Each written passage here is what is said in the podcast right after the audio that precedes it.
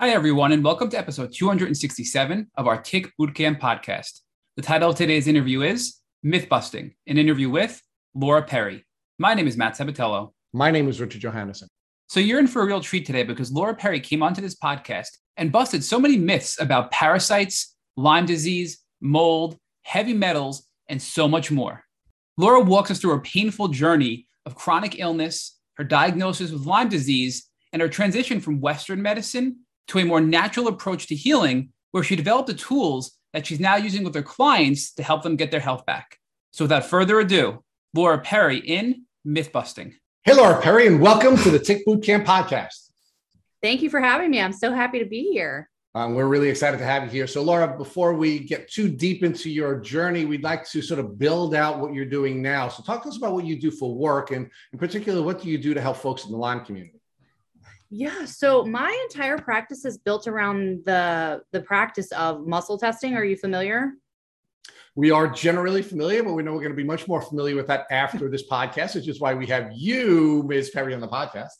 Yes. So essentially, what muscle testing does, and there are a variety of different ways, and I actually teach people how to muscle test through a course that I offer and get much more into detail on this. But really muscle testing allows you to peek inside a bio individual body in the same way that you would kind of do like a bioresonance scan sort of but it's it's very point in time and it's it's very i mean it's extremely comprehensive because you can pretty much ask any question and the autonomic nervous system of the person that you're testing is going to register a response because all of this is all of the things in our body that we want to know on a subcon on a conscious level that are making us sick are actually stored in the subconscious and in our autonomic nervous system. And we have an actual field that will contract and expand based off of basically how ill we are. And so i'm essentially in the same way that a radio right would transmit waves and someone could be singing in california and you hear it in new york it's uh, it's kind of what I'm doing with muscle testing. I'm pinging that radio station, I'm pinging your autonomic nervous system. It's sending hits back to me based off of what I'm picking up on in the body. So I have developed a methodology that I personally utilize to figure out what is being harbored in your body, in your organ systems, in the body of my clients. And then we work from there at a pace depending upon what the body how how quickly or slowly the body wants to move to remove uh, to peel back the layers the pathogens and the toxins. So in a nutshell that's basically what i'm doing. So what's the name of your company and how long have you been doing this um, this muscle testing work? Yeah so um, it's it's really hard to remember but it's laura j. Perry llc And uh, I have been doing this work for three full years, muscle testing now. Um, and I have two employees. I have one that does it alongside of me full time, a colleague, and Silverowski. And then um, Brianna is in training.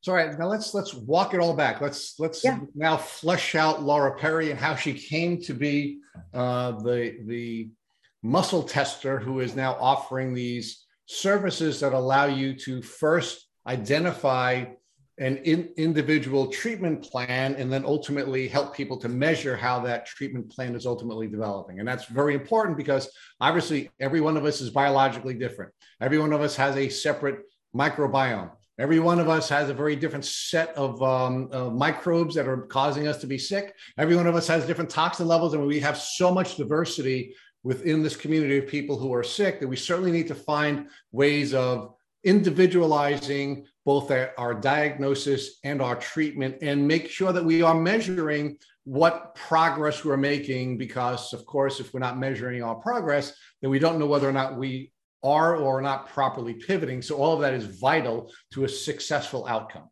Yes. And i was a finance major and while i don't do anything related to that now, I need data. And what I found in the muscle testing community with that that was that there was a big lack in the practice of muscle testing in being able to quantify someone's progress. So it was a lot of picking up on this and picking up on that. And then, sure, you would test the dosage, but how do we know if the le- that pathogen level is going down? So I and intrinsically, I had taken a bunch of different courses and just sort of developed my own method.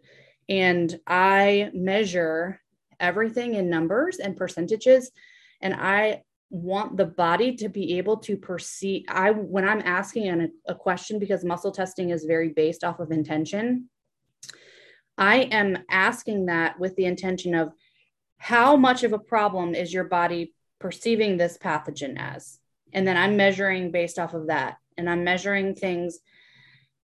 I'm measuring organ function. I'm measuring pretty much you can measure anything. I have my own method for how I do it, but I measure those things every time we get together. And so it's not just going off of whether your symptoms are improving, which obviously that's the best news. That's that's the whole reason we work together is to get your symptoms to improve, but I think it can really be beneficial especially if someone's in a let's say a parasite cleansing phase and they're just feeling really downtrodden because it's a hard process to show them that oh wow, you have made X percentage improvement in lowering your parasite load.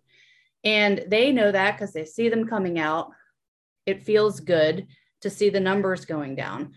And so that is sort of how I, you know, have developed my method. And really, it's been observation. I mean, I can't.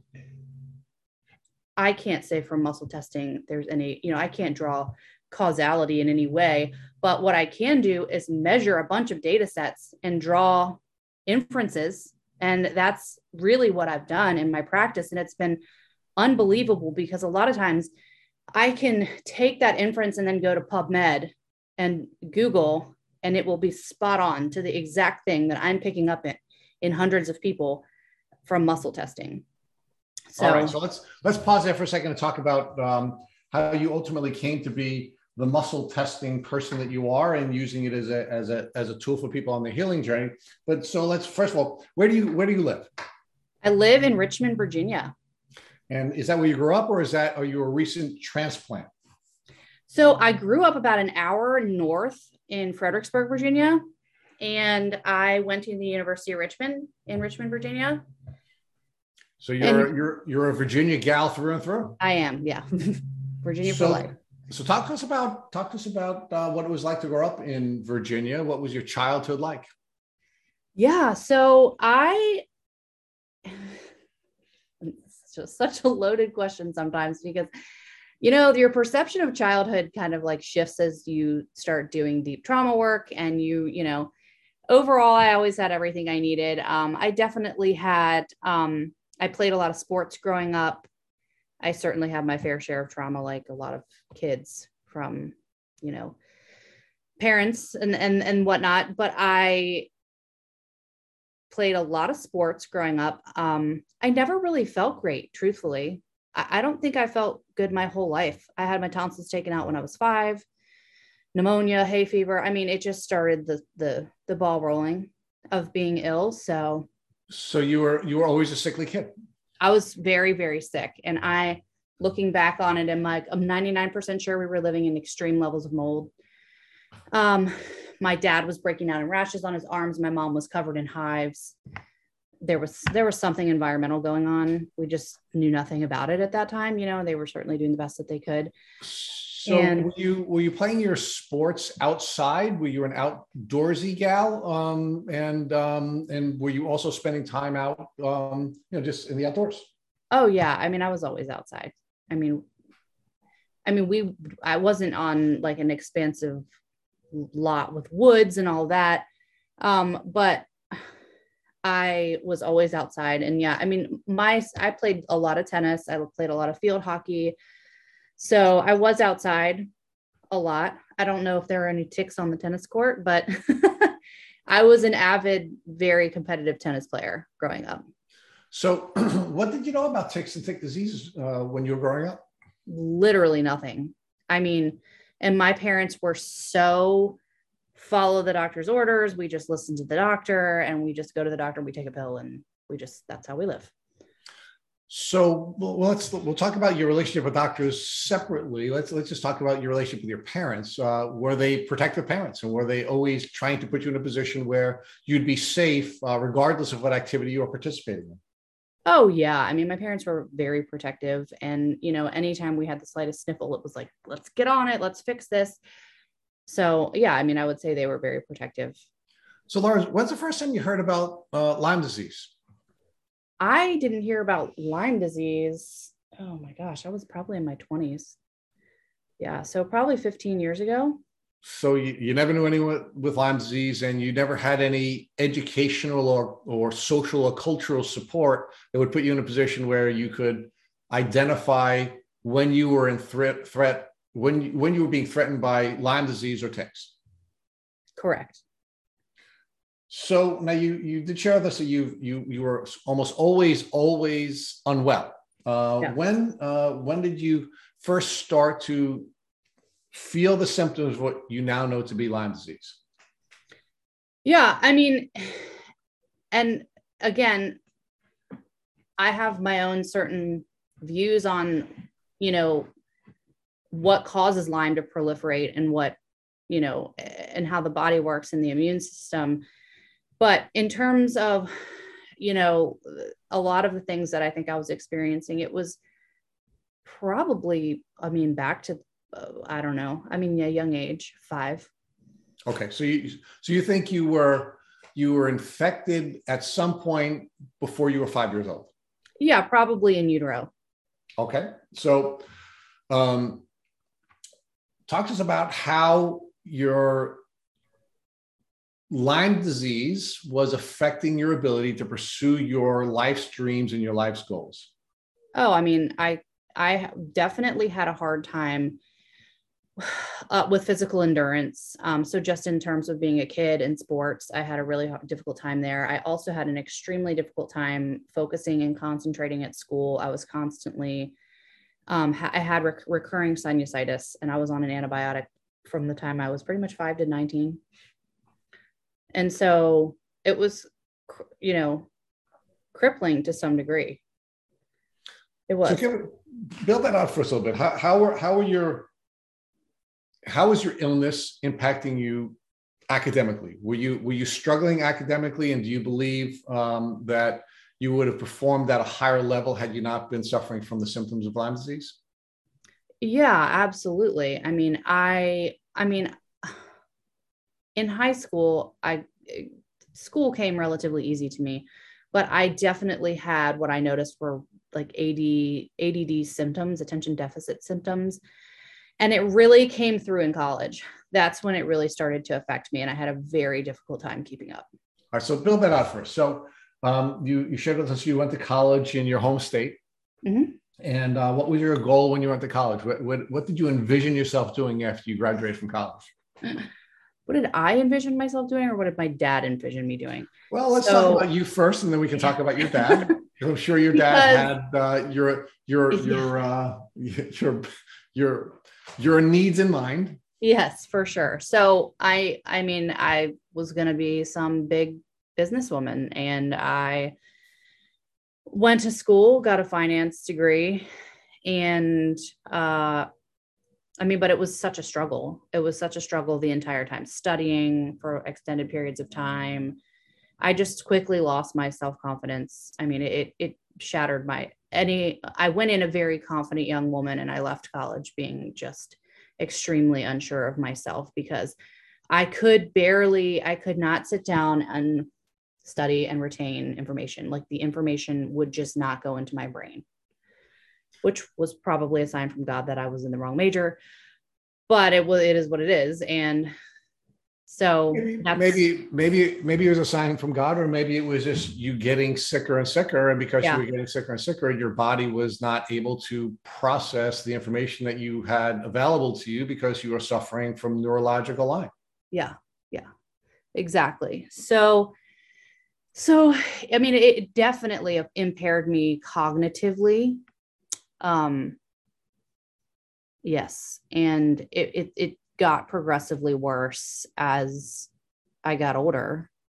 Now, what what was happening in college uh, that now that you're reflecting back on it, do you think caused you to have your your disease triggered and and sort of developing more yeah. uh, more aggressively? Were you what, was your toxic load changing? Were you oh, absolutely. hormonally? What was what was happening at that time? What was that trigger?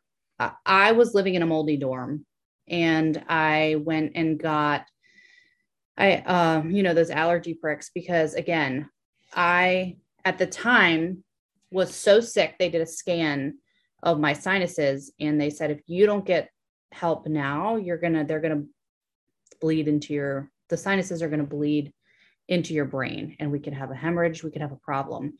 So i was just getting so sick and i couldn't focus. And so my parents took me to an allergist and the mold on my back was really the only one and it just exploded. And it was dusty and nasty and sure i was drinking. I mean i was doing all the things that college kids do. My toxin load was sky high. My immune system was suppressed from eating terribly drinking too much and you know i think the real icing on the cake was living in a moldy dorm. So i ended up having endoscopic sinus surgery at uva in charlottesville. Um, they well they hospitalized me first and I was in the hospital and they sent me home with a PICC line of IV antibiotics, which I had for two weeks. And I got sick immediately after getting off the antibiotics.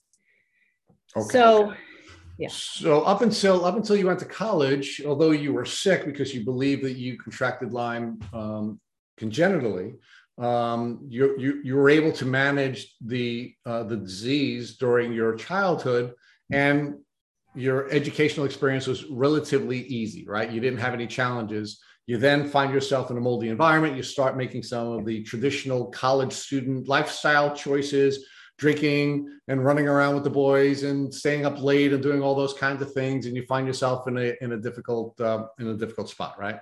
Yeah, hundred percent. And I mean, you know, I can draw a correlation to when I was we were young and living in what I believe was that very whole moldy house too. I mean, two of the sickest points in my life I really believe were triggered by external factors that flared the pathogen in the body.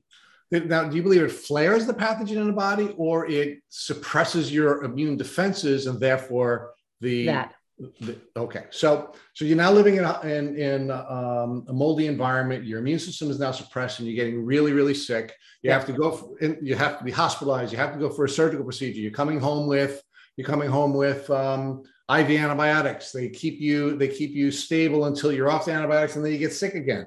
Anybody at all thinking Lyme? No, never. No one was thinking anything holistically. I mean, it was just trust the white coat. Here we go. We're just gonna keep going. And I didn't have the mental fortitude or capacity at that point in my life. You know, I mean, and you're still so much under the wing of your parents, and they're really navigating the journey for you. You really are just kind of showing up to these appointments. At least I was at that point in my life, even though I was a very, very much a go getter and very driven. I mean, I was just being led through this journey at this point. Well, you, but you were very sick and you're neurologically impaired, right? You needed yeah, to be guided through the journey. I did. It wasn't, it, yeah, it wasn't just a function of your age or, or right. having, you know, helicopter parents. You were really sick. Yeah, absolutely. And they weren't helicopter. They were great. They, my dad is a dog with an absolute bone, and he was going to find the best people and the best everything. And, you know, I mean, I was having ear problems. I just, I, I saw, um, I almost dissociated and blocked it out because it is so traumatic. And I know we're going to talk about that. But yeah, we just saw a million people and not one ever said anything about Lyme disease. Now, was anyone um, focusing on your immune dysfunction at that point, or were they just kind of treating, you know, the symptoms as they were developing? It was just 100% the band aid approach. I mean, it was t- here's the symptom, let's take a pill and suppress the symptom. And I think they really view that as root cause treatment. I think in their mind it is, you know, So, talk to us about how your health challenges continue to decline. Yeah. So, I graduated cognitively. I don't feel like I ever really improved because I mean, it was, I will say my sinuses got so much better, something I had dealt, dealt with my whole life. While, you know, I think they took out part of my nose that I probably needed. I will say that aspect of it got better. I could breathe a little better. Um, you know, all of that jazz. But in terms of cognitive function, it really felt like I just kept declining. And, you know, I had gotten a job. I was, ha- and, and, and, you know, my, it's not just the physical ramifications that you take a hit on. I mean, you start to lose your sense of self to some degree because this person that you knew is now completely unable to like sometimes string sentences together. And I had had such a difficult time at the first job learning new information. I was a wholesaler um, for a you know group insurance carrier, and I ended up going and getting myself tested for ADD because I said I'm not going to be able to function and keep up with these people if I don't start taking ADD meds or something.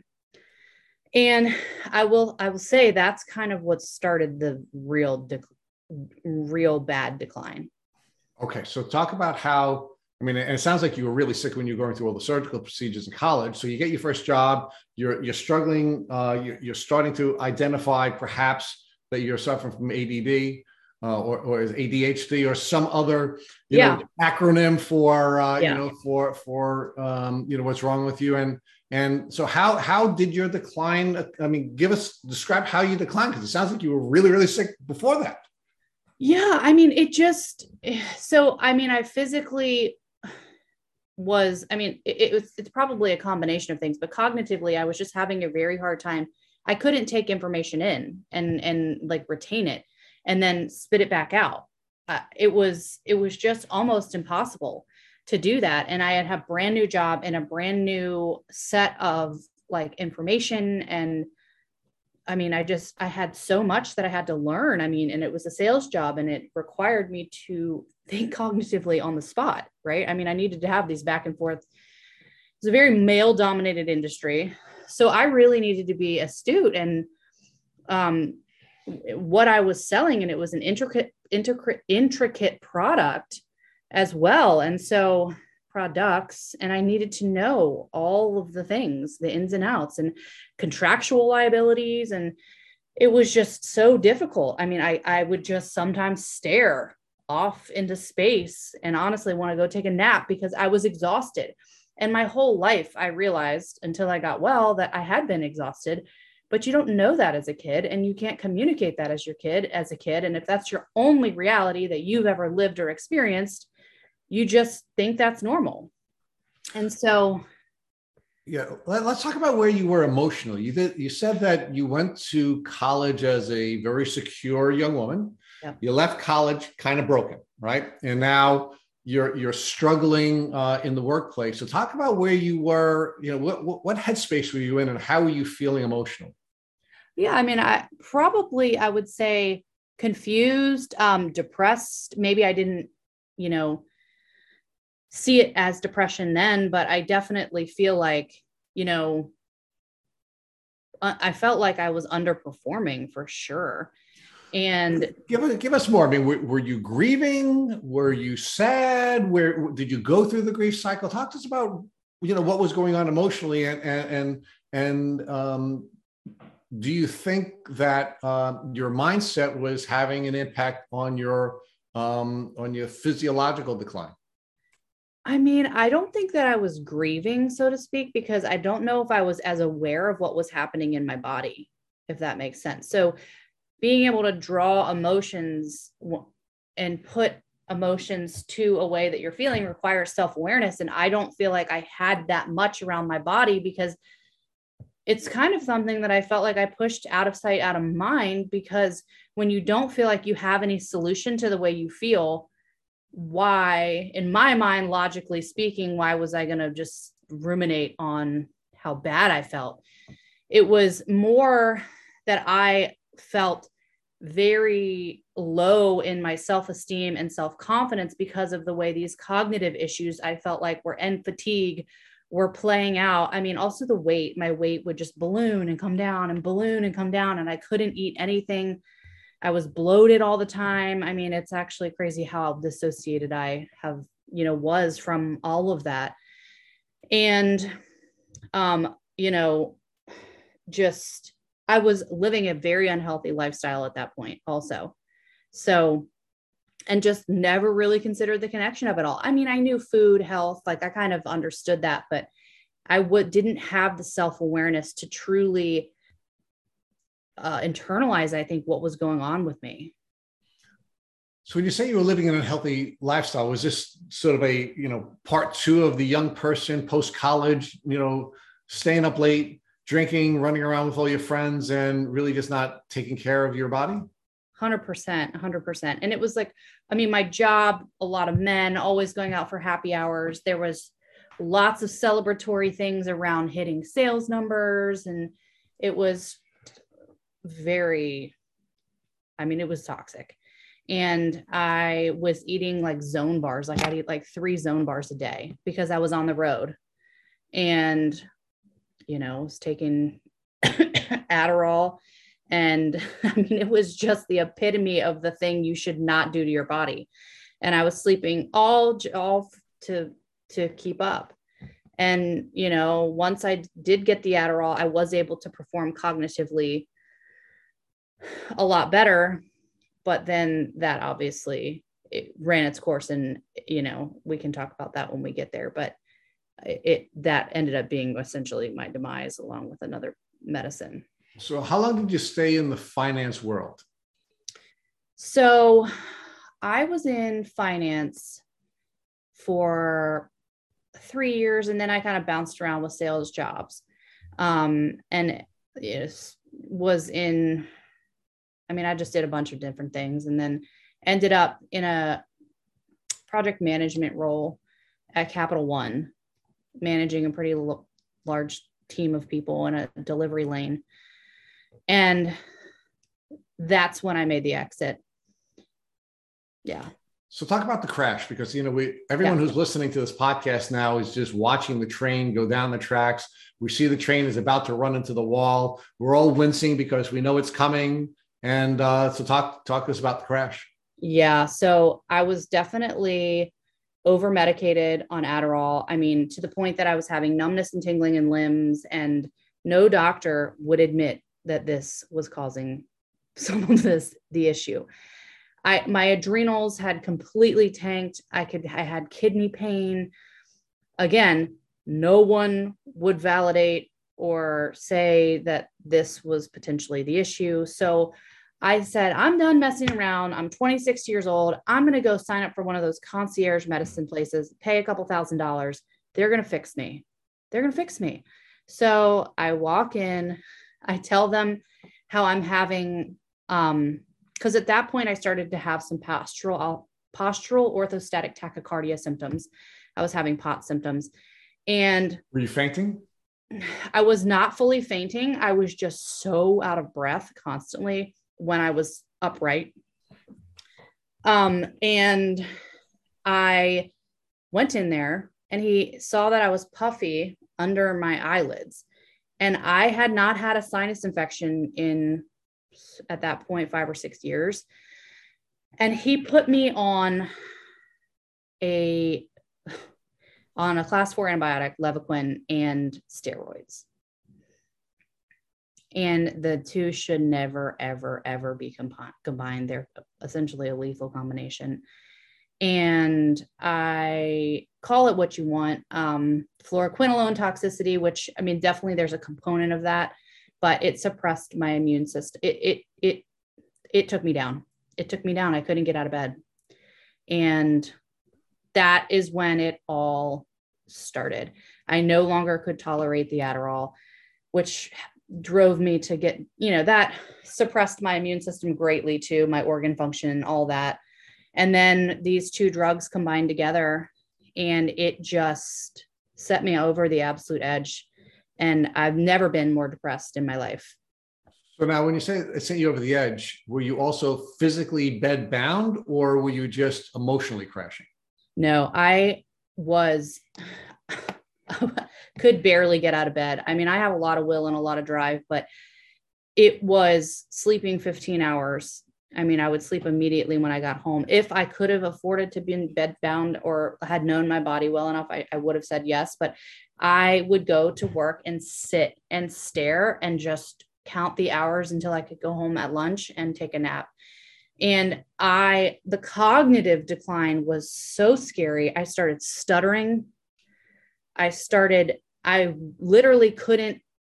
I remember being on the phone and my colleague heard me stuttering trying to hang up the phone. And she was so alarmed. She said what's going on with you? And this was when i was c- coming down off the steroids. And it just cognitively really my word recall i mean my memory it just all of it took this massive hit. I mean in a, an extremely short and brief period of time so that was honestly terrifying it was terrifying and that is truly the first time I looked into anything really holistic. Okay.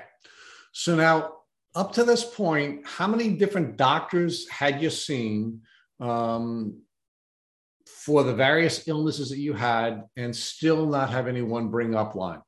Oh, I mean, a dozen. Yeah. And at any point, did any doctor ever suggest to you that you needed to be tested for Lyme disease? They tested me, but they tested me using the Western blot. Okay, so so Lyme was something that came on the radar at some point prior to your crash. Yes. So, well, the doctor that gave me Levaquin was the first doctor to test me for Lyme. Now, what, what type of doctor was that, and why did that doctor believe that you should be tested for Lyme disease? he was an internist and um, honestly couldn't tell you why he thought i should be tested for lyme. I think he he was at a concierge practice and his job was to find what was making me sick. And i think i think truly he was checking a box. I don't think he was a practitioner like uh, he was certainly not a lyme literate doctor and he really i don't think was aware of the the real um, physical effects of Lyme disease. So, how did you finally get your diagnosis? So I I I never had a doctor fully diagnose me. It all came up on a bioresonance scan. And it was, you know, Borrelia and Rickettsia and Bartonella so on multiple. How did, you, how did, you, get from this traditional MD to now uh, bioresonance? And why was that different than all the other testing that you had done before? Yeah. So it was pretty, it was pretty long time, truly. I mean, I was driving hours away to try to go to a functional MD, making no progress. At this point, I had horrific SIBO. I mean, the, the symptom list that I was struggling with at this point was so long. Um, I had, you know, like lumps. My my all of my lymph nodes were swollen, like all over my body they told me it was some like internal some something or other. I can't even remember the name. But um, of course, they gave me a, you know, the functional MD gave me a Z pack for that and got worse. Um, I was dealing with my hair falling out like crazy, um, just so much weight gain. I had gained, I gained like 17 pounds pretty much immediately after the Levaquin and this, the steroid situation and i just started i started reading into paleo and you know diet and while i have definitely fallen into the orthorexic category at times like i feel like that was really my segue into the holistic world was food and i mean it's a pretty long trajectory from I can I tried to heal myself with food. I would just I would sit on the internet for hours and hours poring over what could this be, you know, and then studying herbs and studying I mean just everything. And you know, on my own with some nutrition and some other things herb wise. I got my POTS symptoms because I was formally diagnosed with POTS by a cardiologist. I just, I just knew how detrimental like that, those pills that I had taken, I, I just could not take pharmaceuticals again. And they wanted me to take pharmaceutical for my POTS. And so I managed it with, you know, salt and herbs. I mean, now I have not even a trace of it, but it just one thing sort of started leading to the next. And then I, I mean, I even went as far as to be a raw vegan, which whew, that was, I mean, but the things you'll do, right? I mean, you will do anything to to heal. And I was so nutrient deficient from that. And but I, I had seen some uptick in some areas, but that was really uh interesting because there is obviously a very fervent and passionate community around being that way and that way of detoxing.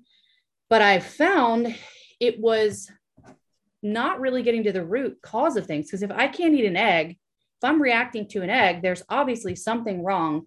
So omitting the egg isn't fixing the problem.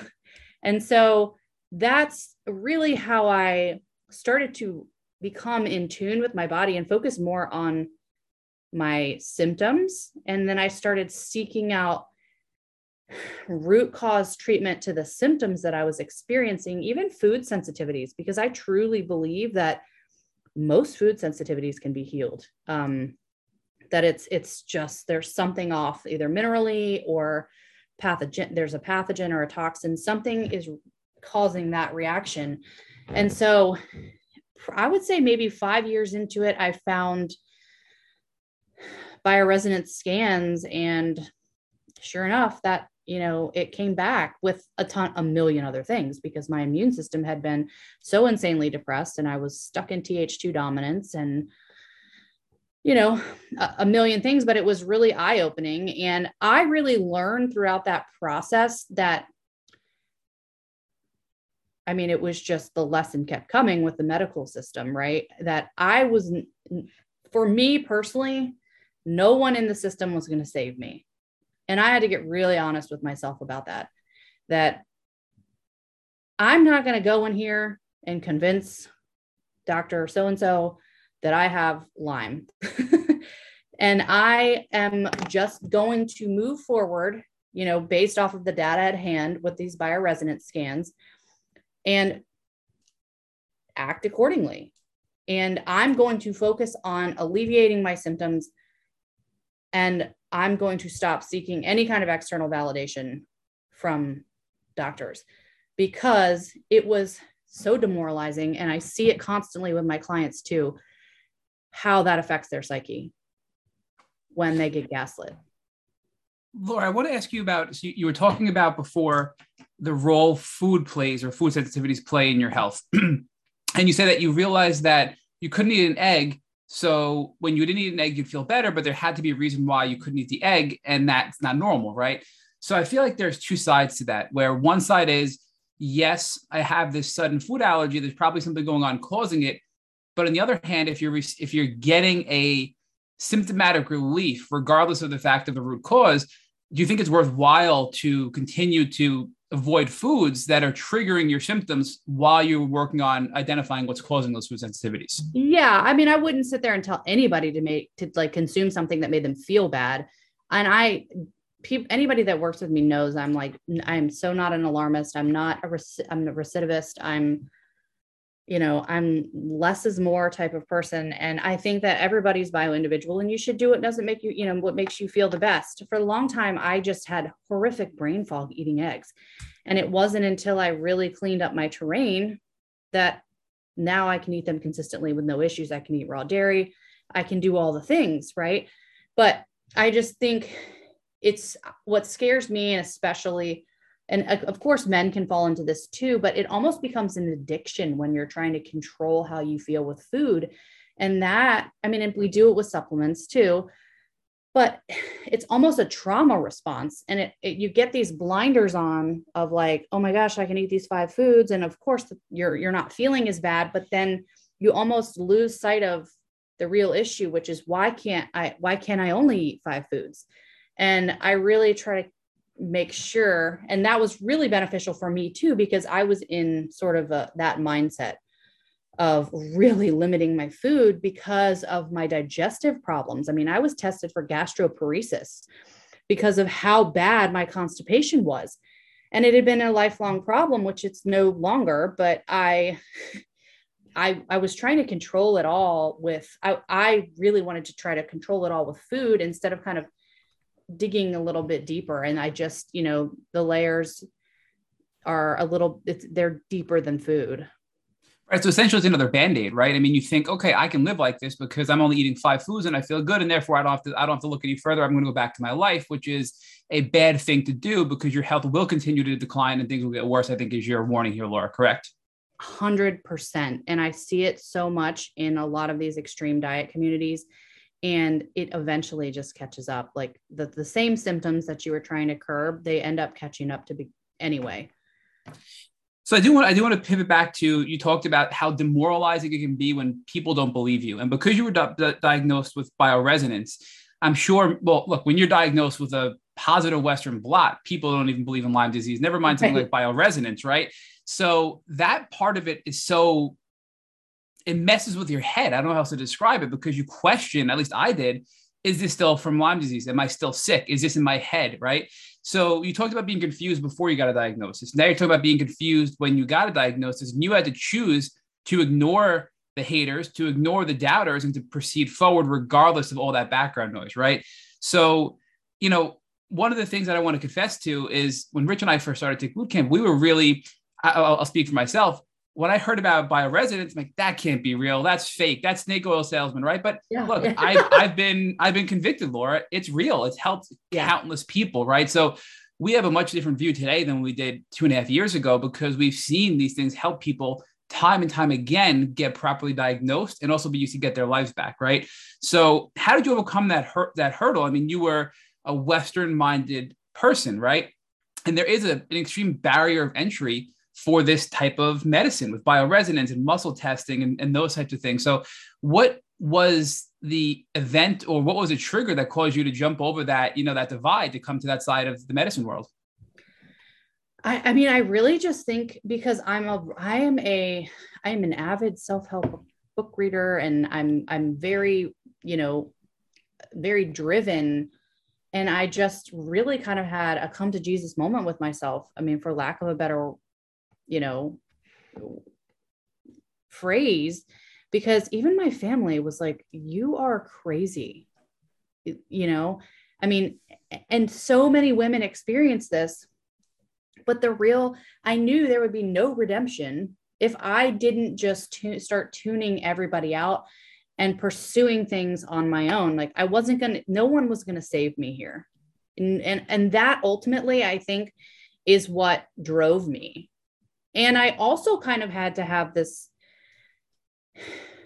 I think it's very easy to get very victim mindset in when you feel like this, right? And no one can help me. I feel so bad. And I remember, I remember kind of almost where I had this epiphany of, okay, Laura, this is your new life. This is how you feel today. This isn't how you have to always feel, but you should be grateful. You should be grateful that you have X, Y, Z. And I just gave myself this massive pep talk and truly stopped ruminating on how bad I felt. And, and, just sort of, you know, said to myself, no one else is going to save you but you. And you have to shift your mindset a little bit to a, one of gratitude to move forward. And and eventually i stopped even thinking about or knowing how i used to feel before that. And i can tell you now that i feel uh, a million times better than i ever felt before then but i really just had to have that mindset shift where my parents are not going to agree.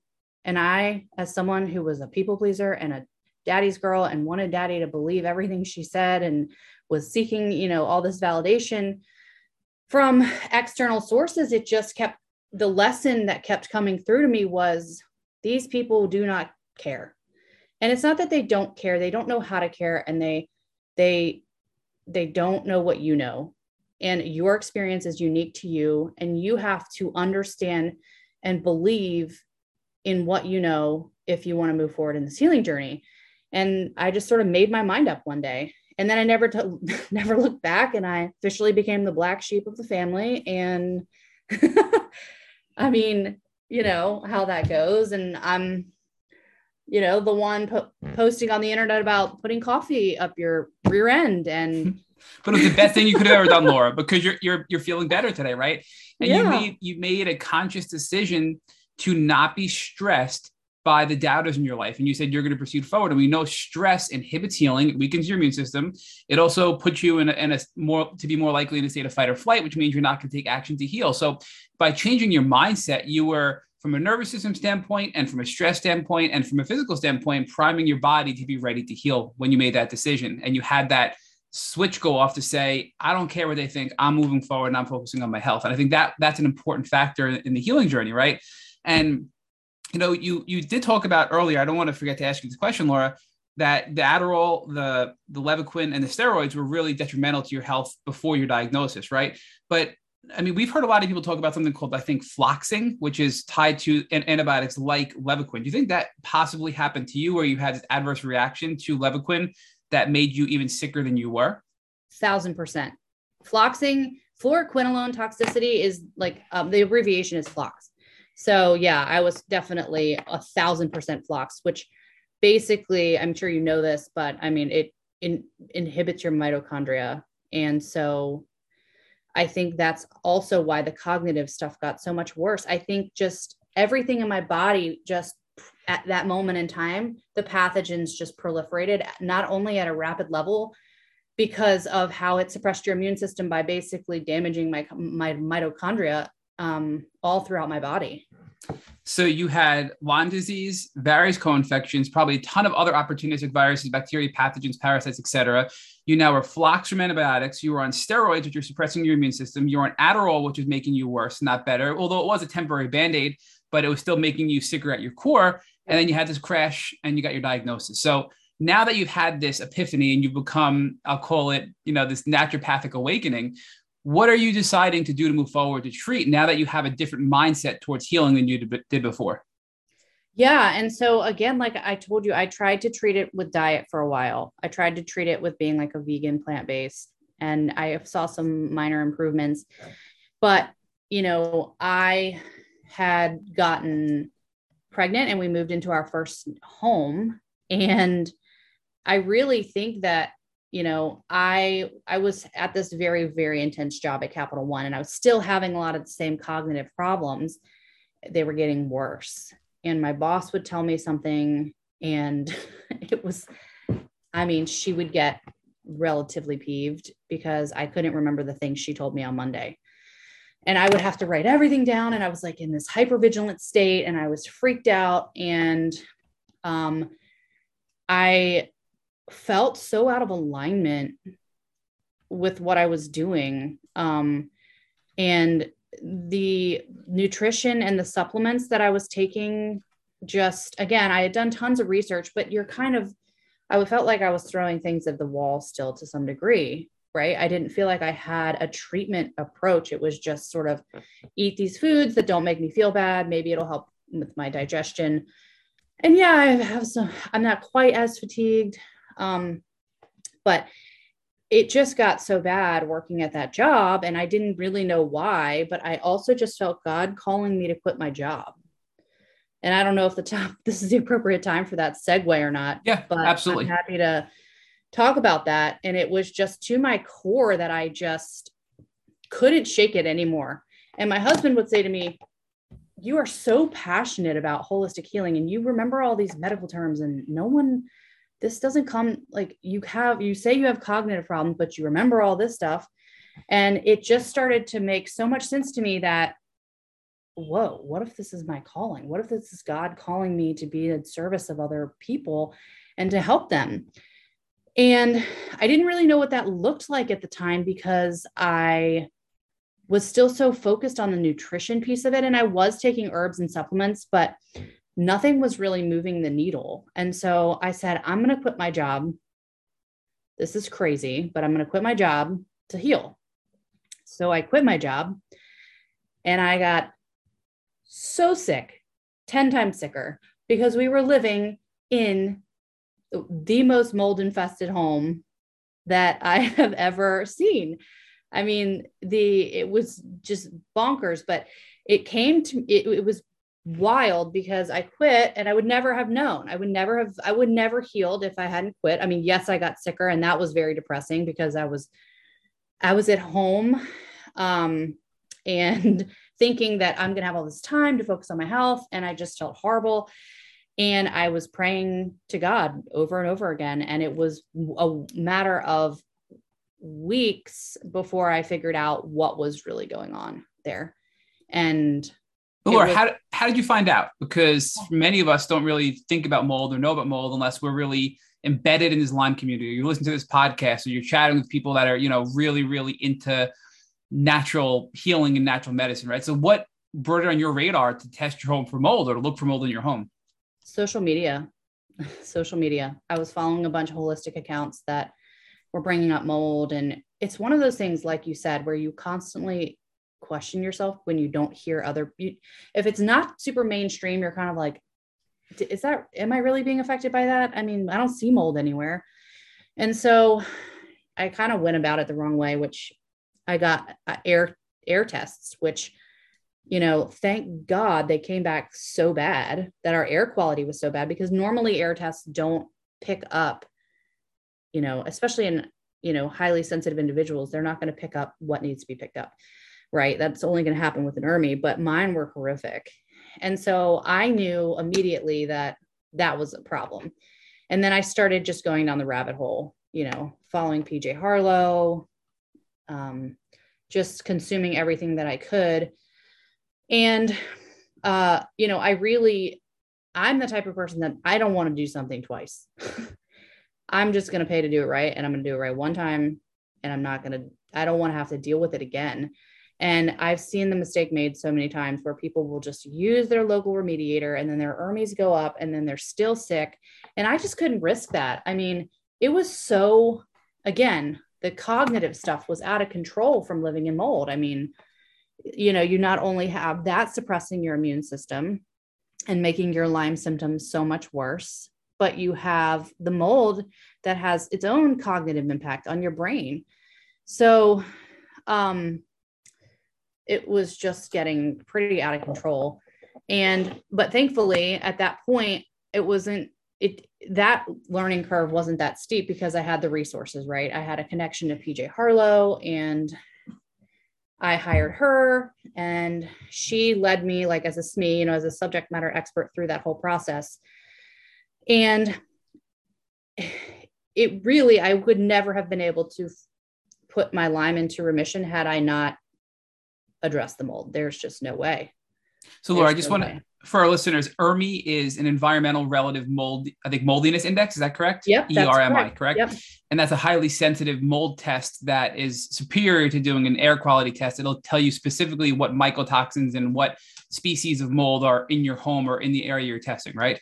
That's correct. And the reason that ERMI is the preferred method and considered the gold standard is because it's going to pick up your wet molds.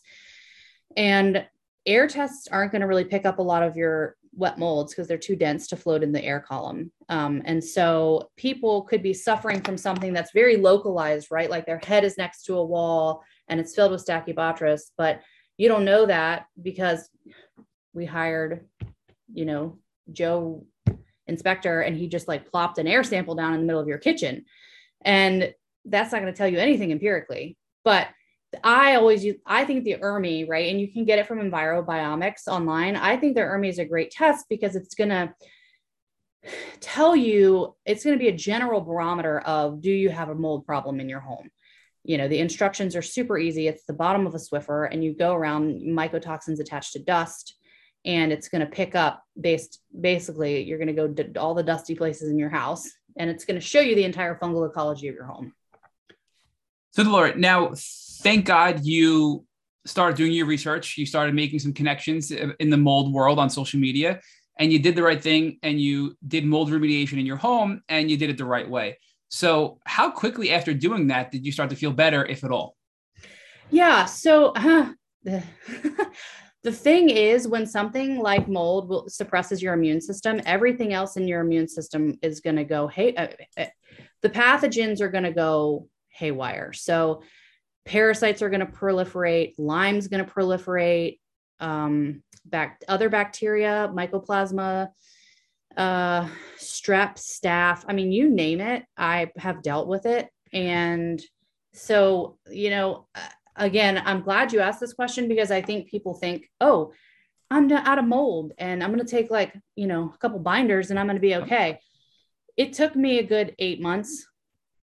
Um, I mean, I saw significant improvement within three or four months, no doubt, right?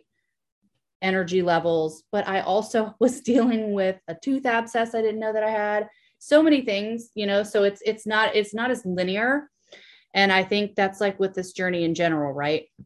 It's nothing about it really is linear and you just keep peeling back the layers and you know so laura, laura i just want to clarify on that so when you remove the mold your body was so compromised your immune system was so compromised that you had all these other things going on which prevented you from getting better because of just addressing the mold you're saying i believe right absolutely yeah okay. so mold is just so paralytic to your filtering organs also that you know your liver becomes you you have all the stagnation in the body so your drainage pathways tend to shut down like almost immediately.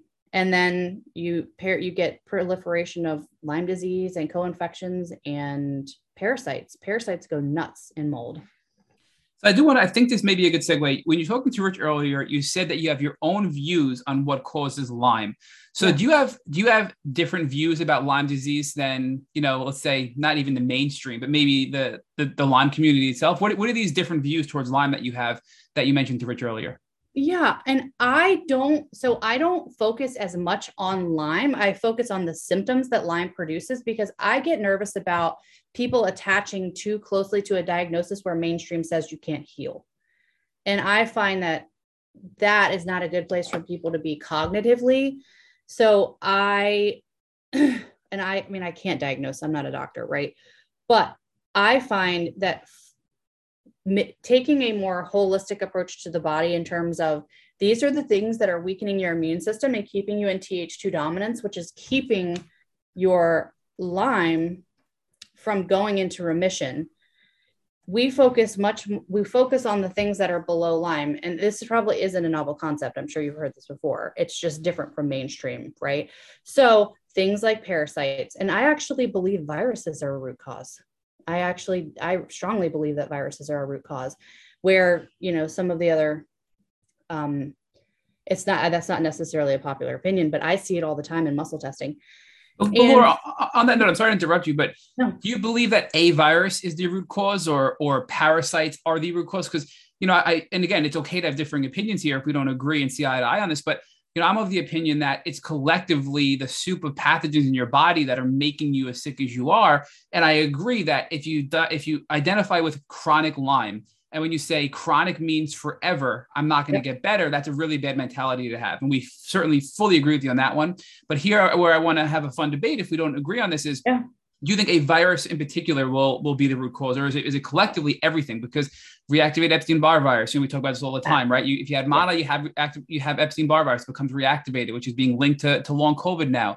You have parasites, you have Lyme, you have Bartonella, you have Babesia, you have other things going on in your body, and you have to address everything to feel better. It's not just treating a virus or, or, or, you know, one or many parasites or just treating Lyme. And look, we're a Lyme disease podcast, Laura, and we know you can't just treat Lyme disease and get better. It's not yeah. going to happen. If you have chronic Lyme, you're not just treating Borrelia burgdorferi and getting better. It's not going to happen, right? It's like, what do you, what do you view on that?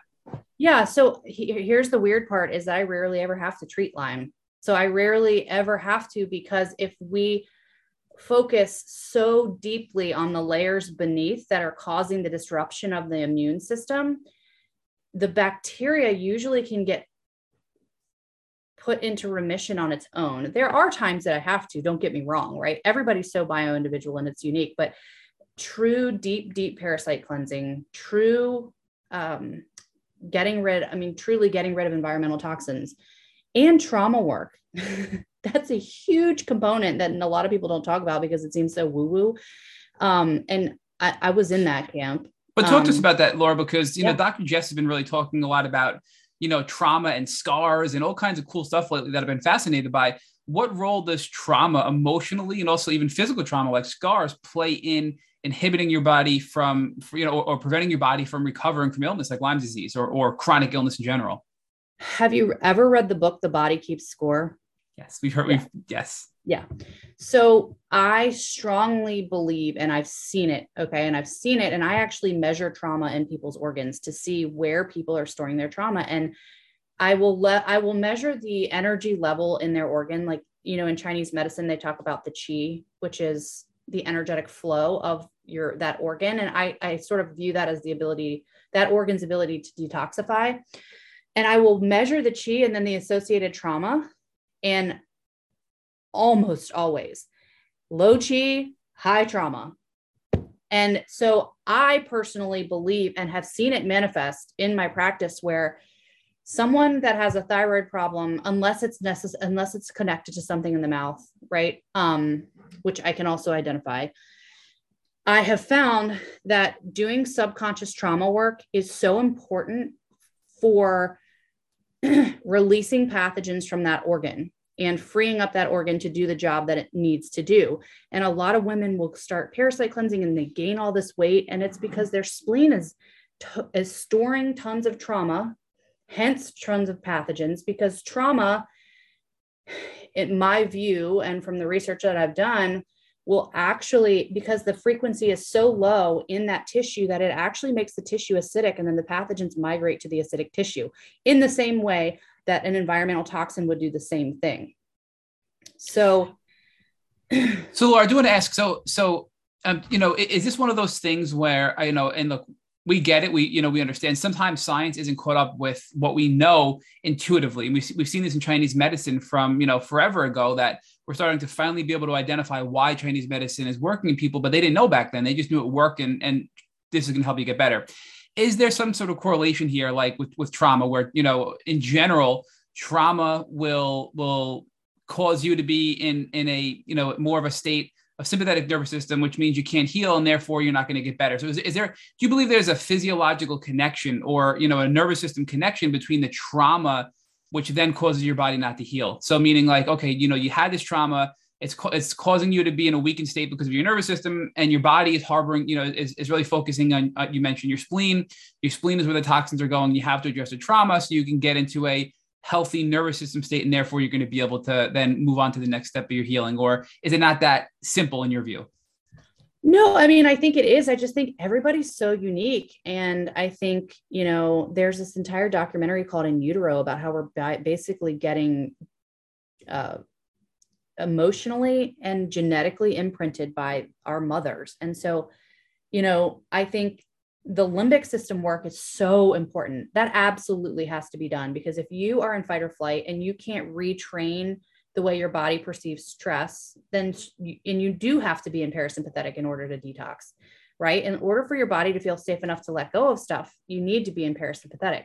But I think that it's I'm sure you've heard of like the techniques like mind, body, spirit release and that kind of thing. I think really bridging the gap between subconscious trauma work with techniques like that and emotion code are every bit as important as retraining the limbic system. I don't think the body truly catches up until you address that subconscious piece. And it, I don't think it truly matches the conscious piece until we spend 95% of our lives in the subconscious. The stuff that happened to us as kids completely rewires, uh, has rewired or, or wired us a specific way. And we can't always access that stuff. It's actually hard and painful. And, you know, it's hard to access without some of these other subconscious tools. And look, chronic Lyme or chronic illness in general is traumatizing. I mean, so even if you don't have childhood trauma, I mean, the experience of going through what we've gone through is traumatizing in itself. So I think that we can all benefit from neural retraining, from trauma work, from you know all the above, and that's why we hear all the time. You know, when it comes to neural retraining, we hear about DNRS, we hear about Gupta. We we just uh, two yeah. weeks ago we just interviewed Lindsay Mitchell from from VitalSide. And yeah. time and time again, we keep hearing from people of how how vital, no pun intended, these things are like VitalSide in in their healing journey, right? But I, I do want to, because you this is something else that I want to forget to ask you this question. You, you, you mentioned several times Th2 dominance is what keeps you sick, right? So from what I understand, the immune system produces two types of T cells, and it's Th1 and Th2. And I think Th1 is what I think is the intracellular, uh, it, it, goes after the intracellular pathogens, and Th2 goes after the extracellular pathogens. And we know that Lyme disease, for example, can be in an extracellular space, but also in intracellular space. So Yep. can you just and correct me if I'm wrong? Because I'm again, you, you know better than I do. Is this correct? And can you give us some more information about what is TH1, what is TH2, and why do you believe TH2 dominance is so important in in people not getting better? Yeah, absolutely. I mean, there's just such a delicate balance with the immune system, right? As you described, which you did so well.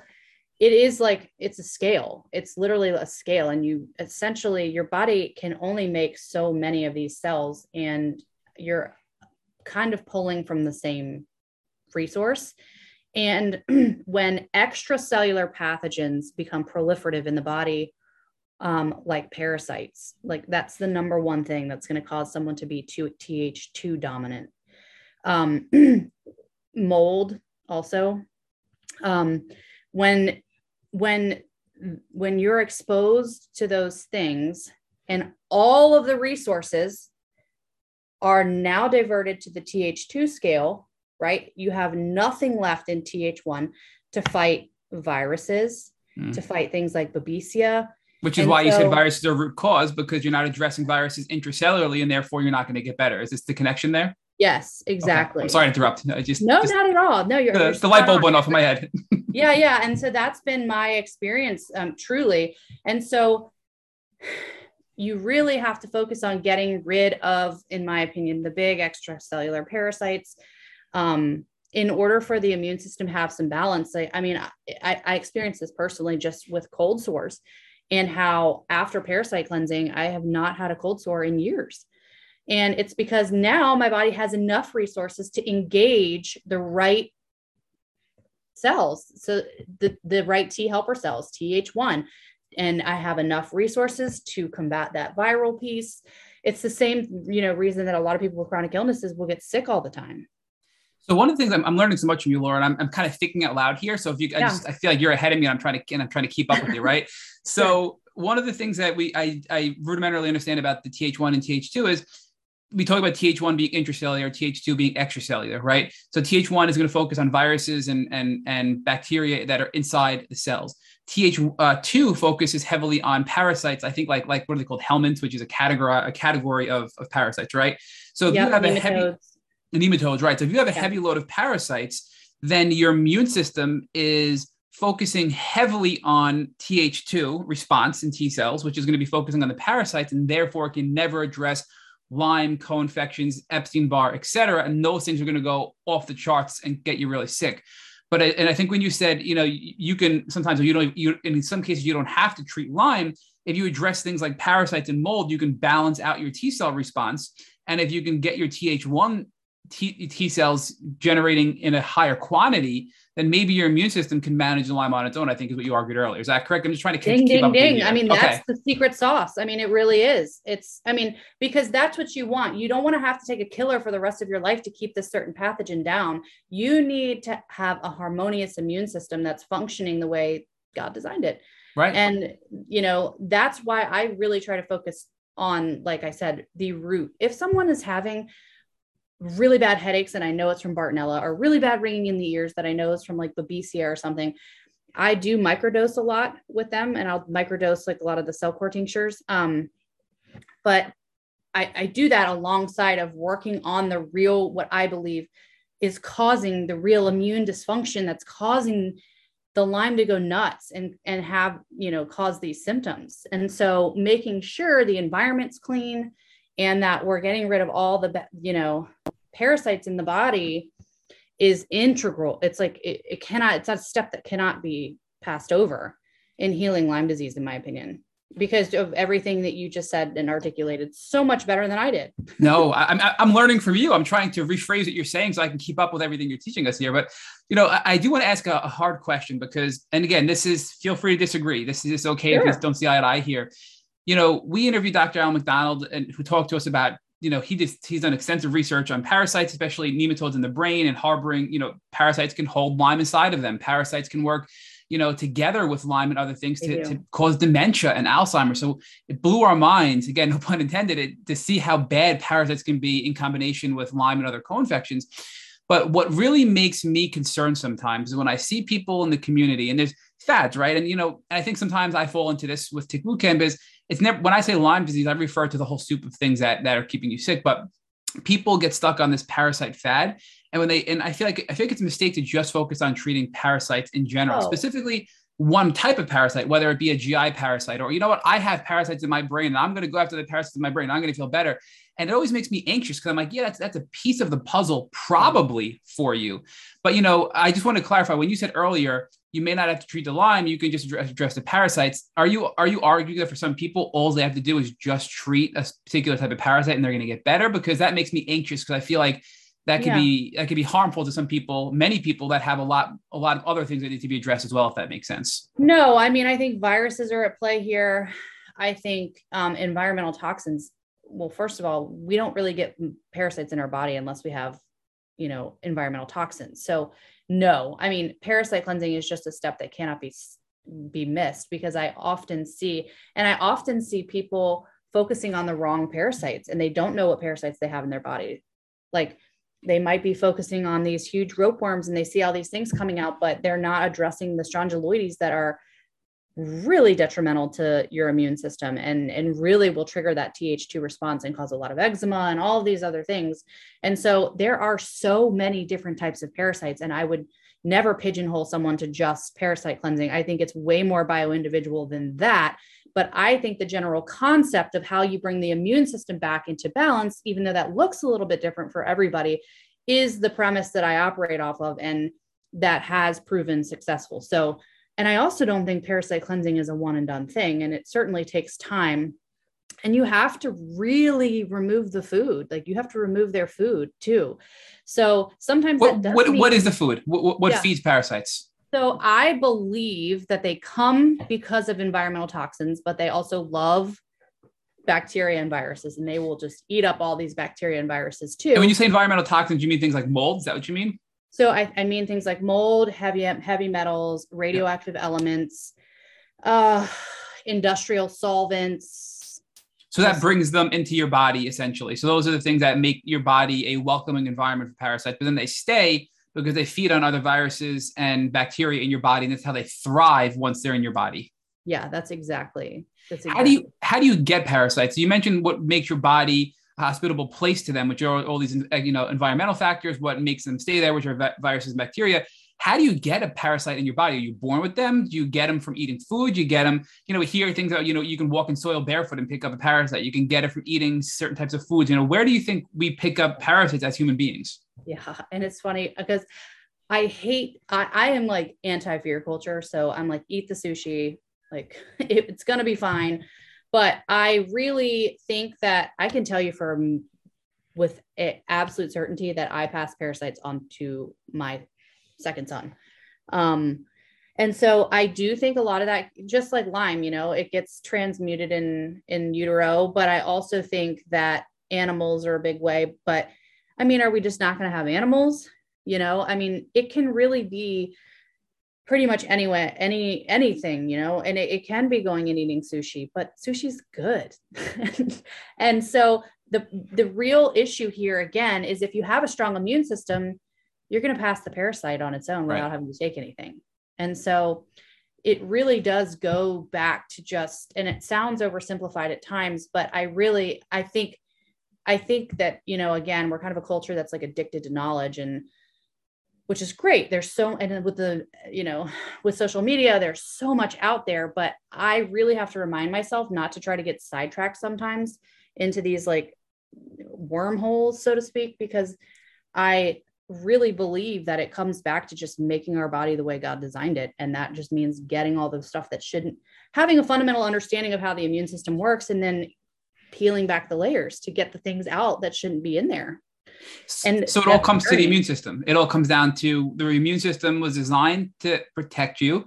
And if you can remove the things that are preventing it from doing what God designed it to do, you can get health again. And that's consistent with what many of these more um, I don't want to say mainstream, but many of these these leading Lyme doctors like Dr. Horowitz, Dr. Cameron, Dr. Yeah. Rawls, they all believe the same thing. Your immune system is the key here. So, you know, everything you're saying is very in line with what others yeah. in the community are sharing, except you're giving us deeper level of detail as to why you believe this is, right? But I have to ask you a question because a lot of things are coming to my mind here.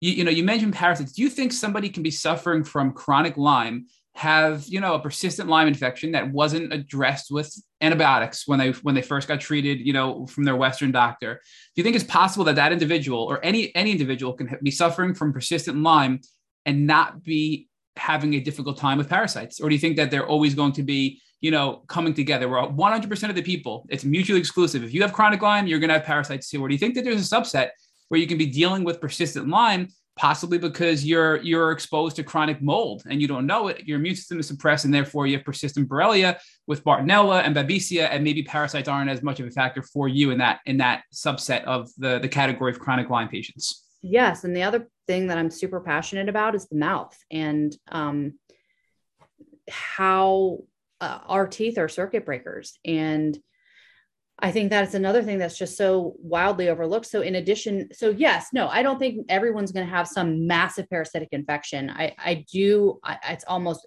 I almost never see them. I, I almost never see someone without any parasites and Lyme. It's really rare. Um, but I will say that there are other things that can be just as taxing on the immune system, if not more taxing, like a dental infection, like a dental abscess, or you know a root canal that's infected or i mean i've had i've had so many clients with cavitations that are so so taxing on the immune system um, because you have these holes that are literally festering with strep and staph and oh just i mean the, the Laura, loads of bacteria. Laura, what is a cavitation? I'm sorry to interrupt again, but what just so our listeners, is, it, is, from what I understand, a cavitation is when you have your wisdom teeth removed, you have those those cavities where those teeth were, and then that's basically a breeding ground for a ton of bad things. Is that what it is in general, or, or am I mistaken with that? Yeah, no, absolutely, absolutely. So it, that's exactly what happens, and and basically the hole is supposed to close, but it almost never closes. I mean, unless it's done right by a biological dentist the first time, and it will I will see it cause such an, an intense immune suppression, and I will see it's not only suppressing the immune system, but the bacteria in and of itself is has its own host of side effects. So it's causing lots of brain fog, lots of immune suppression. And I will pick up on this all the time with muscle testing, and then it goes and gets confirmed by the biological dentist. And the biological That's dentist really cool. I'm yeah. sorry, I'm geeking out over that with you because it's so cool that you can you can identify those things. But I, I as a question for that, I, I keep interrupting. It's really there's so many good oh, stuff okay. things you're talking about here. So you know you're you're talking about this this testing, right? And mm-hmm. and so muscle testing is something that even people in the Lyme community that are that are you know listening to this podcast that are really active in the chronic Lyme community are hesitant and may not believe in muscle testing, right? So we talked about the barrier of entry for you to accept bioresonance you know how do you get your how do you get patients clients et cetera to cross that barrier of entry to start doing muscle testing? You know i feel like that's a hard as a steep learning curve it's, it's taken me over two years to to be open to these types of things because growing up the way i did being taught that you know traditional doctors have the answer to everything it was really hard for me to break that mentality to be open-minded to these these really alternative medicine types of of diagnoses testing and treatment. So how do you deal with that in your in your practice to get people to to come and benefit from you when it's, it's such a hard thing to accept coming from especially america where it's not it's not commonly known about you know? Yeah i know. And we try to do a lot of education or at least expose people to it through social media. But one thing i have found is that this is not something you can ever sell somebody on. I mean it will go south so fast because people just will intrinsically like develop their own expectation around what you're telling them and it won't align necessarily with what i'm picking up um you know? And so i have found that the people that come to me know and understand for the most part what it is and they're so intrigued by it and they're at a point in their journey where a lot of the times this is like this is their hail mary. And so I think that you just become so open to these modalities as you, you know, as I'm sure you've tried them all too, right? I mean, years and years and years of feeling terrible, you will do literally anything. And you know, it does seem a little woo at first, and you're kind of like, well, is that is that real? Is that you know? And I've just become such an like a fervent believer in it because time and time again, like I said, I will pick up on these trends and then I go to PubMed and it's sure enough, it, it, it will, there will be some study kind of detailing what I'm seeing unfold in my practice. And so I don't, I wish I had a better answer for you for that because, but the reality of it is, I just think God brings me the right people and the people that are sort of ready to do, you know, they're already have done the research and they know what it is. I rarely am getting anyone that doesn't know what muscle testing is. So Laura, I know I digress significantly there for this this portion, but I do want to circle back to your journey, right? Because you addressed the mold, and you mentioned it was about eight months because you still had to deal with parasites, you still had to deal with Lyme and, and other things. So I know, you know, from our offline chat and your pre-interview questionnaire that you use something called a parasite zapper. You used uh, Cellcore has these IS tinctures that are for for Bartonella and Babesia and Borrelia. So talk to me about the role that, you know, what you did once you got out of the moldy environment, specifically to address parasites and also these IF tinctures from Cellcore. Yes. So I do use a lot of Cellcore products. Um, and, but again, like I said, other pieces and things that I wish I'd brought in sooner are sub, some of the subconscious trauma work because I've had some of my harshest detoxes from that. Um, you know, the trauma almost sort of like releases the hounds, if you will. And the trauma work. But when I got out of mold, I really focused on, you know, I don't use or recommend biohacks in a treatment. What's mode. a biohack, Laura? Just for our listeners. Yeah. So sorry, I forget I know all these terms uh, that we we throw these terms around, um, but not everybody knows what they are. So a biohack would be a way to, I, I would say, support your drainage organs like your liver and your kidneys while you're trying to expel pathogens. And that's how I utilize them. I utilize them in that manner. I don't utilize them as a sole treatment or a save all. It's more, I'm not feeling well. I'm not processing this detox properly. You know, I can tell things are kind of stagnated or trapped. And so I focused heavily on binders, um, bile, because bile is you have to have bile to export toxins out and bile gets very thick and sludgy and mold. I ended up having a gallbladder attack from trying to detox too fast. Um, and so so, so laura binders just just again to i'm just going to always simply to try to boil it down. Yeah. Binders are something that that you take that will essentially mop up all of these toxins whether it's die off of viruses die off of bacteria die off of parasites or, or parasites in general and it, it, it sort of like is like a, a glue that that pulls all these toxins out of and then and then helps you excrete them from your body correct that's what a binder is that, that's exactly right and there's specific okay. binders for specific things right like so right. can, um, can, you give us some examples on that yeah absolutely so for instance people will take sometimes um, uh, clay binders for potential mold exposure, different types of mold. And I will muscle test which binders people need based off of which. And usually the muscle testing will direct me, excuse me, based off of the type of mold they have. Um, and so honestly, some of my go-tos are are really Cellcore products. Um, I don't really bring um, carboxy in until later, but biotoxin binders are great, great entryway binder in my opinion that will mop up bacteria byproduct and mold and even some plastics. Um, and so I really love that binder and I think it's really universal and it has some other things in there too to promote um, you know opening of certain pathways and I'm not going to get into all the technical stuff and it's not just drainage pathways but certain things that get shut down in mold. And so I really like that binder and it basically goes into your body and attaches to the mold and then you excrete it out in your bowels. Um, and then with if you're if you're going after environmental toxins a lot of times those are going to come out in your urine um, but there's this whole separate set of binders and things that you would want to take for maybe viral matter or radiation, chemicals, heavy metals, radioactive elements, that kind of thing.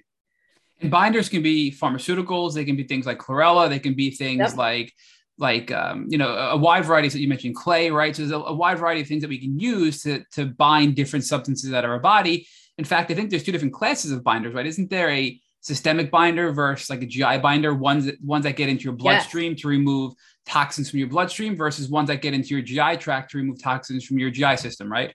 Yep, yep.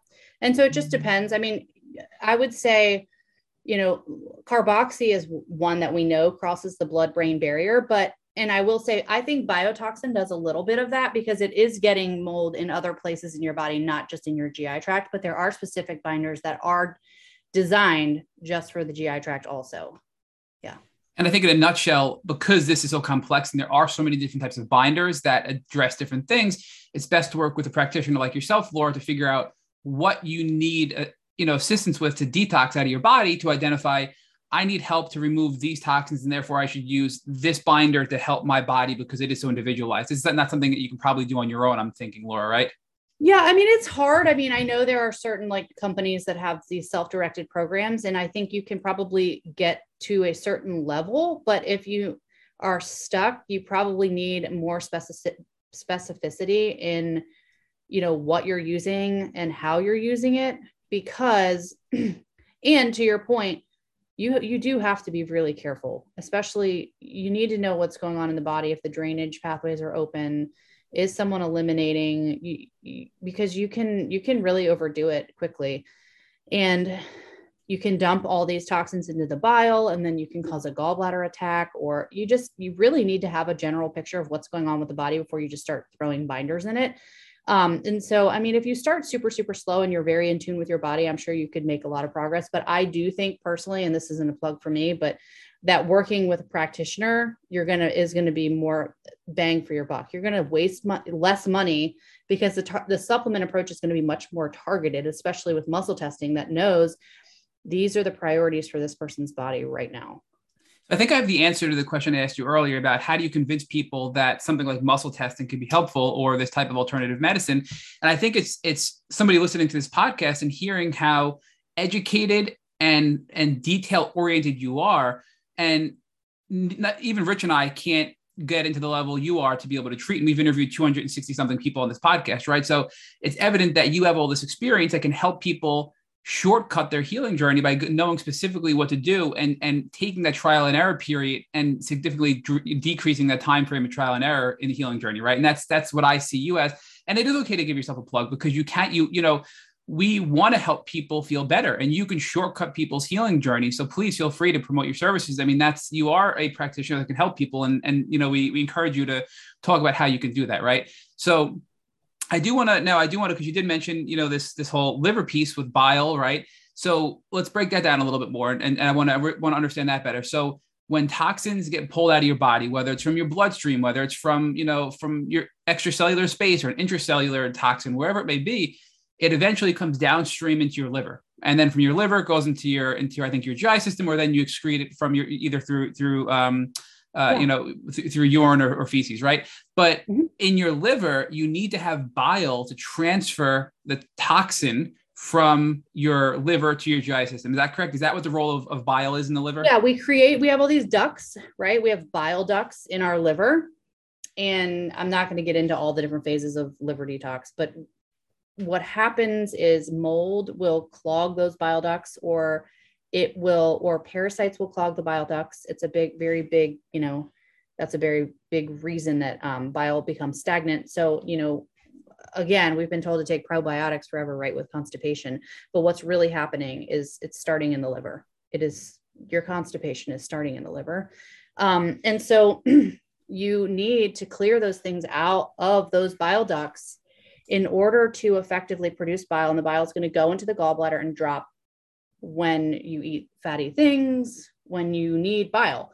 And so, with mold or parasites, because they can both be in the gallbladder, you can get very, very thick, especially with mold, sludgy bile. And you really need to have an abundance of bile, especially if your whole body is toxic. Think about it. You are probably recycling bile 15 to 20 times because you're not be able to make enough to the point that each time you're picking up new toxins and dropping it into the bowels, picking up new toxins and dropping it into the bowels. Instead, your body's using what it can and what it has, which is taking the bile that it has that's already toxic with mold and all these other, you know, this bacteria in it, and it's recycling it. So taking things like TUDCA to, which is a, will um, enhance bile production uh, making sure you're supporting your liver and your kidneys. So taking something like a KL Support or milk, milk thistle supplement, you know, to make sure that the liver is functioning properly and, you know, getting parasites out of the liver is going to be critical to you being able to freely produce the amount of bile that you need to get the uh, you know the toxins out and that's where also coffee enemas are so good coffee enemas can increase bile production significantly it causes the liver to spasm and dump toxins and so again all that stuff should be worked through with a practitioner because there are binders and things that need to be taken when you do coffee enemas but bile is so critical to being able to detox. And you can tell someone's toxic if they're constipated. I mean, if they're constipated, you know they're toxic. So um, if you if you if you're having trouble going to the bathroom, then most likely you think that the there that person probably has an issue with bile production and that needs to be looked at. And you don't want to kill off pathogens or viruses, et cetera, or even mold, because then you create these, you know, then you have all these toxins in your body that aren't being purged, and you're gonna have you're gonna have more toxins circulating in your body, making you feel sicker. Is that is that a high level accurate statement? Absolutely. And that's when people experience have these bad experiences with holistic naturopathic medicine because they go start going backwards. I am of the camp of I don't even care if you have to take a literal laxative. You we just have to get you going to the bathroom. Like I don't care if it's smooth moves tea, whatever you have to do, going to the bathroom is like literally step one. We have to get that pathway sort of open um, before we can start killing anything off. And a lot of times, I mean, I've had people's livers just be so insanely overburdened with parasites and that's kind of where i would you know bring in something like a parasite zapper. Um, because herbs are st- very systemic. And so putting an herb in the body you you really you don't have any control after you take that pill. And i mean in, in the same way that with a pharmaceutical. And so that's why i t- you know i really like with muscle testing that i can zone in on exactly what's going on in people's bodies and I know, okay, well, this person has a very, very overburdened liver from parasites, they're going to have an extreme reaction if I put them on a parasite cleansing pill right now. Um, and I want to avoid that. So, what's the most gentle thing that I can do to start getting that pathway open to be able to detox the other things? And that's the parasite zapper? Is that what you're referring to? Yeah, I love the parasite zapper. So, you're probably f- familiar with a Rife Yes. Um, and Parasite Zapper is a lot cheaper and it's more broad spectrum. Um, in in I believe that it kind of pulls the pathogens out so that your body's own natural defenses will do what it needs to needs to be done. But it works on viruses, bacteria, and parasites, and it kind of just knows in the body what to target. And it is just so gentle compared to it releases the same kilohertz the entire the entire time. So you're not having to adjust it like a Rife either. It's very easy to use. Someone puts it on for an hour. And if if if I've gotten the problem right, then they start passing usually liver flukes pretty soon after. So I think I misunderstood. So I, I, I thought the parasite zapper was just going to be killing parasites in your liver to allow your liver to function better, and then for to allow allow bile to be flowing more fluidly in your body. But it sounds like the Parasite Zapper is very similar to a Rife machine, except it's easier to use and it's killing parasites, bacteria, and viruses in your liver. And that's helping you not only get rid of the parasites, but addressing other things that are keeping you sick, other pathogens too. Is that correct, Laura? 100, 100%. It's a great, again, we can't bypass that whole balancing the immune piece, but it can really help people with symptoms in the meantime also which is why I love it um, because it will bring your Lyme load down. It's it's systemic. It's not just for the liver. I like it a lot for people that need a gentle way to clear the liver because, like I said, uh, herbs are too systemic, and if you've got a proliferation of parasites that and and bacteria, you know, the herbs I just can't control them, and it just goes after too many things at one time, and it can cause this massive reaction. And with the zapper, it doesn't get anything in the GI tract. So it's it's focused, it's primarily on your blood and your liver. When you say herbs are too systemic, do you mean that herbs are are broad spectrum and they're killing off a ton of bad things like Lyme and co-infections?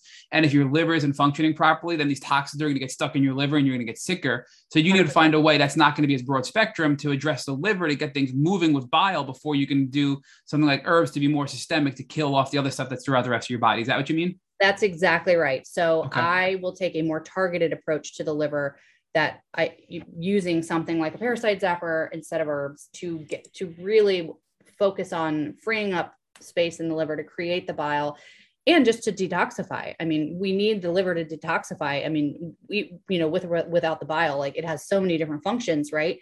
And so so doing something like a zapper and then getting them to a point of again a great bile enhancer, which beet juice is incredible um, so doing things like that, or you know, if I think they're ready, that their numbers are low enough that they can do a coffee enema, then I'll have them start bringing that kind of thing in, and just really focusing on that piece first because I'm very low and slow. Let's not, you know, there's no reason anyone needs to suffer throughout the process. So this has been a huge myth busting podcast for me because I've seen some really bad information out there regarding parasites that you've cleared up for me and it makes so much more sense now. To be honest you know rich and i are not parasite experts and i think that you know i've been seeing a lot of things that make me kind of raise an eyebrow but you've helped us put this picture together that that makes sense now right? So i think this is this has been a really powerful and informative and educational interview here. But i do want to pivot back to your journey again. I keep getting derailed because you are a practitioner and you help so many people and you're giving us such great information to clear up these things that we've we've heard and give us you know accurate information about parasites and more. So for you, you once you addressed the mold, you had the remediation. You started addressing parasites using things. I'm guessing Cellcore products, Para One, Two, Three, Four, yeah. right? Those are all parasite. Those are all parasite supplements through Cellcore, essentially, right? Yep. Yeah. And then you did things like the parasite zapper, and you did some Cellcore IS tinctures. And those IS tinctures, I think it's like IS Bab for Babesia, IS Bart for Bartonella, IS Bor, I think Bor for Borrelia, and collectively, all of these things between the mold remediation, the parasite zapper, uh, the para, all the, the para products from Cellcore, and all of the IS products from Cellcore to address the, the pathogens, collectively, that's what got you to where you are today. Is that correct?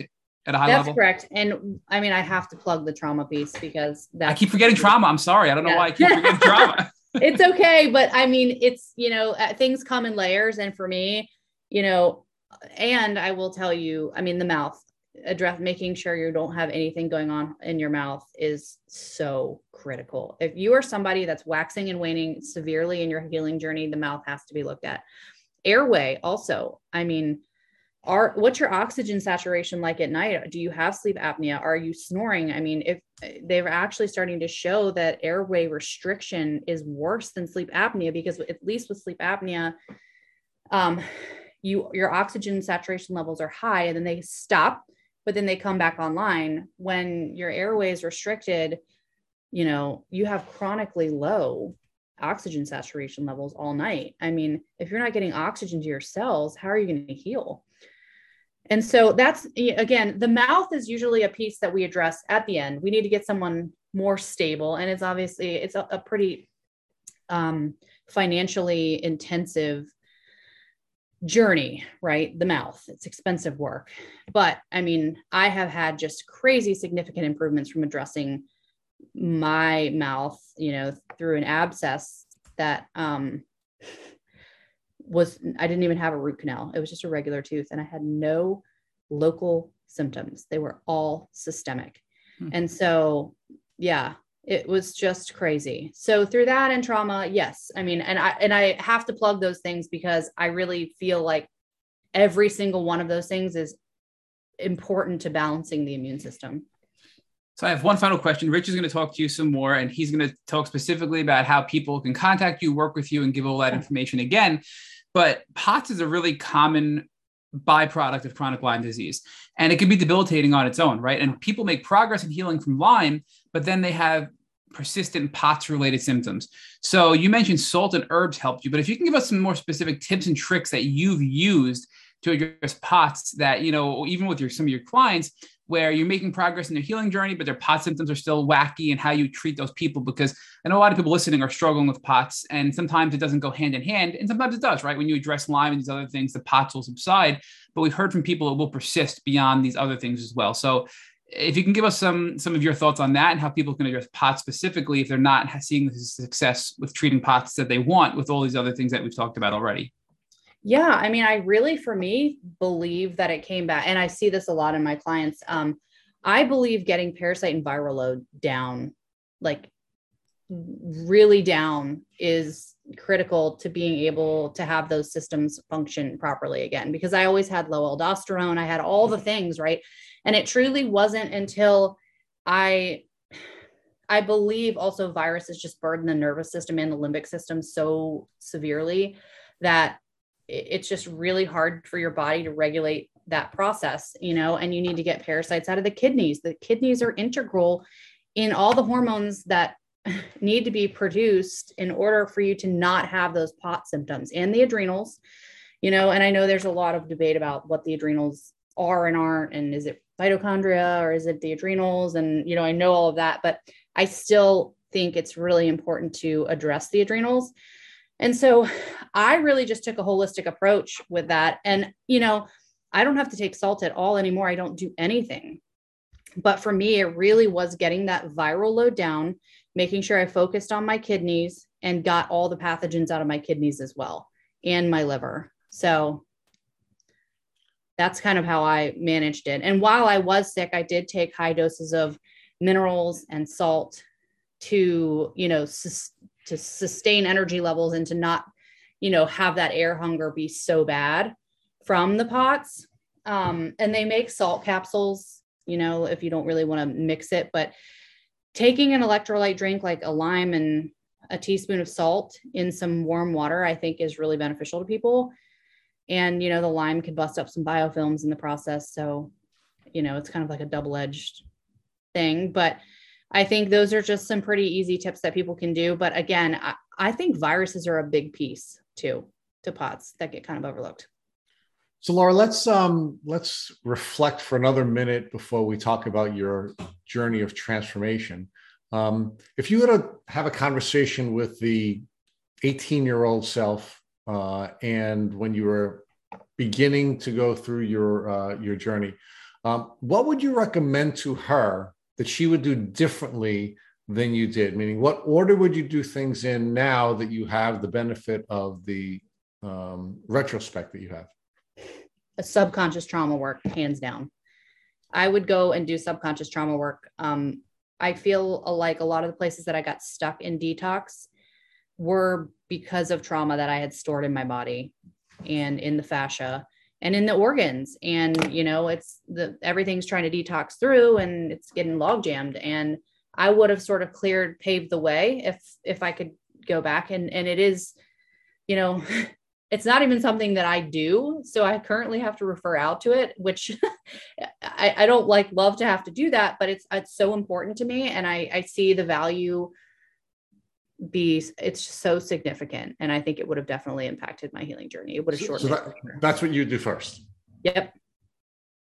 Okay. Yep. And, and then after after the trauma work is done and the mindset piece, I guess, is established, what are you going to do after that? I wouldn't have focused as much on the food aspect of it. Honestly, I would have kind of bypassed that little stint or long stint, and I would have done parasite cleansing next. Okay, and then after parasite cleansing, then what? Environmental toxins. Yep. And so sometimes you, that you know can, that that's a hard one because it sometimes needs to be done sort of in tandem. Like if you are being exposed to mold, I feel like you know it's not always as linear, but you know focusing on sort of parasites and then environmental toxins for sure. Okay, and then and then where are you going from there? And then I'm probably looking at viruses and then potentially radiation and any leftover chemicals, industrial solvents, um, things like that. And then I'm then I'm kind of circling back to what's going on in the organs again and make sure that there's nothing that we've missed and you think at that point your your uh, immune system is healthy again, and your immune system should be able to control the um, you know the the soup of, um, of viruses, bacteria, and protozoa that's in your in your system. As long as you've ruled out everything in the mouth, yes. Okay, so then you, then then then it's the cavitation, and yep. cavitation is not cavities, right? That's that's different. Right. Cavities are when you get an infection in the dentin in your actual tooth. So a, a cavitation is essentially where you've had it could be a hole in your jaw that manifested somehow or it could be it's essentially a term for hole like and it's you've gotten your wisdom teeth taken out and you have a, a hole there that didn't close up and it's got bacteria and infection in it.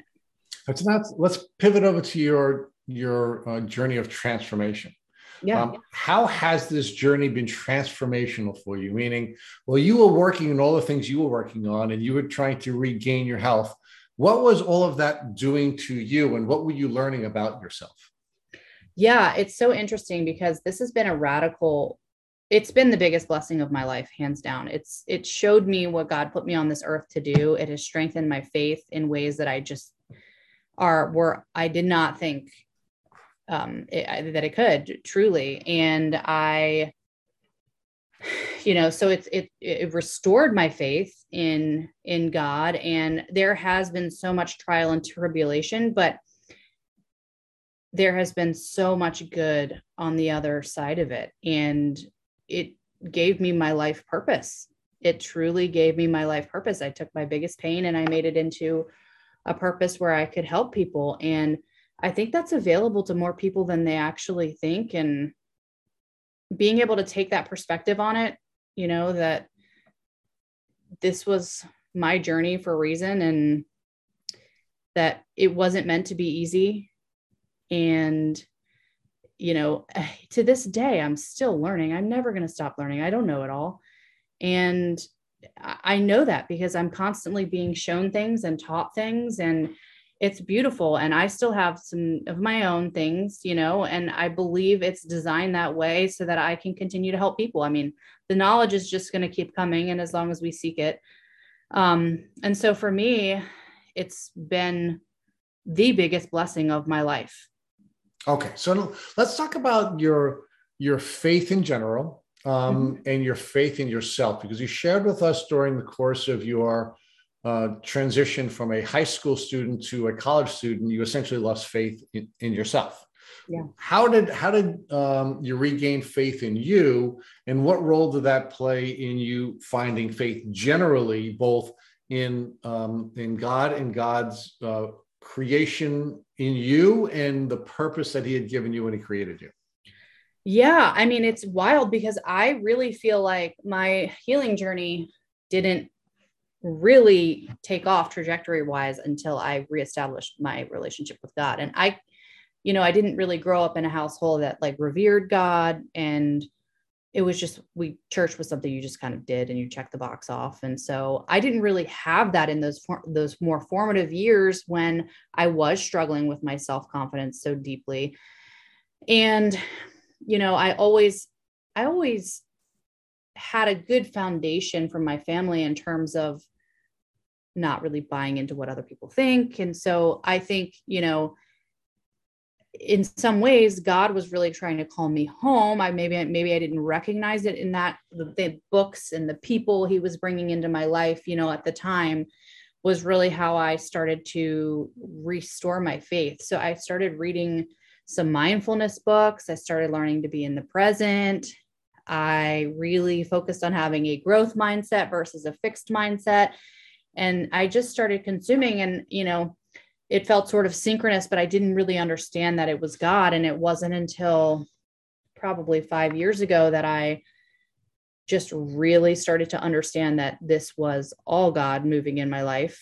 And He put me on an earth, on the earth for such a time as this. And, you know, when I quit my job, it's because I knew without a shadow of a doubt that this is the path God wanted me to take.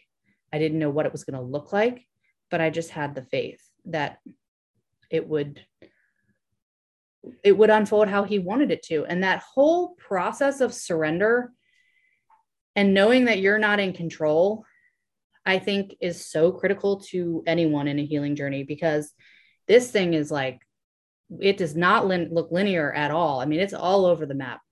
And so you're going to have hard days and knowing that it's all his perfect plan is there's just so much peace and serenity in that.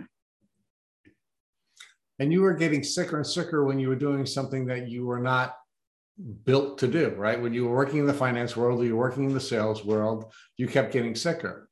Yep that's exactly right. And that's because it, it wasn't you you were pursuing something that was not consistent with your purpose.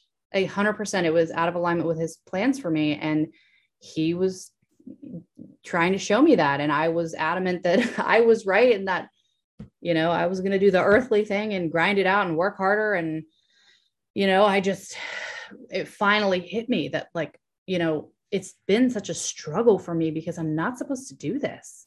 This isn't supposed to be hard. This is supposed to be effortless. Like when you're in alignment with what God has intended for you on this earth, I really feel like it's not to say that we don't have challenges and that the enemy doesn't try to bring us down. I mean, I've totally experienced that when I've been close to breakthroughs.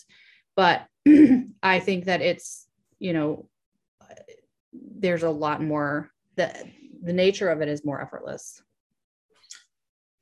So now we bring you to the last question that we ask all of our guests on the Tick Boot Camp podcast. And uh, I have to apologize in advance, but uh, you are a mom. So I know this will be the most challenging person or people. You have two little beautiful uh, children that God has sent to you. And uh, talk to us, rather than me asking about what you would do if one of them or both of them were bitten by ticks, talk to us about what you do to keep them safe from ticks and tick diseases. So, the number one thing, and I think I've sort of driven this home today is keep their immune system bolstered. And so I don't want to get to that point of having to scramble. And I think that's the same reason that two people can go on a hike and one can get bit by a tick and get extremely sick while the other doesn't. And it really has to do with the burden on the immune system. So it's hard with kids, right? Because well, I'm eight months pregnant. You can't tell. Congratulations. Thank you. I have two boys and um, a little girl on the way. So, um, you know, I really just focus on trying to do things that will bolster their immune system holistically. Things like cod liver oil. And I think a lot of our illness starts with, you know, a lack of nutrients. And it's not necessarily easy to really go hard and detox kids. Um, they're emotional. You know, I found a lot of success with homeopathics um, with kids.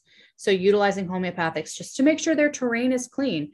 And I will mix up some binders sometimes with honey and maybe some elderberry syrup, and I give that to them to make sure, you know, that's what we did when we were detoxing the mold. So just making sure I double check their terrain every now and then and make sure that, you know, nothing crazy is going on um, and and so that's kind of like my prevention technique especially for little kids is are you are you doing anything differently in what um, th- than most parents are doing with uh, limiting their exposure to plastic, for example, limiting their exposure to EMFs? Or are, are, you doing anything that you think is different in your house than most of the other parents who are parenting in your circle?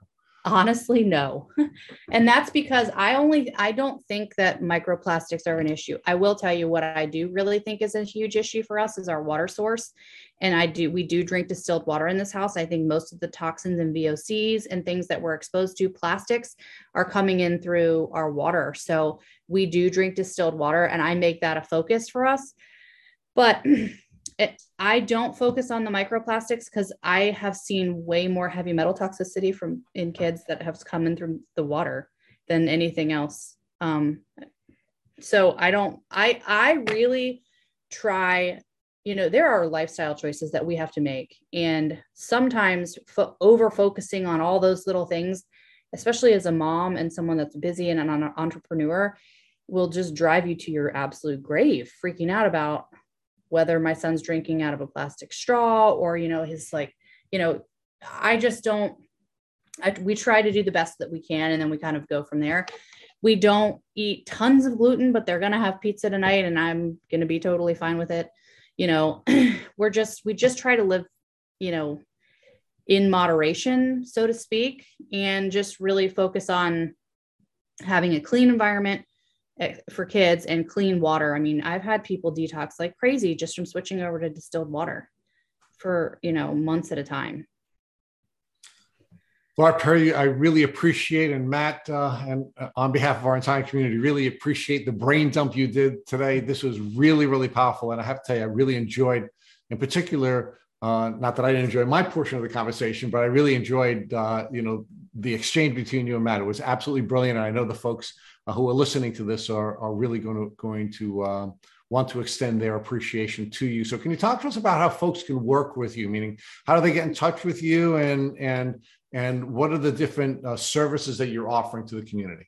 Yeah, absolutely. And I just want to say thank you all for doing this advocacy work.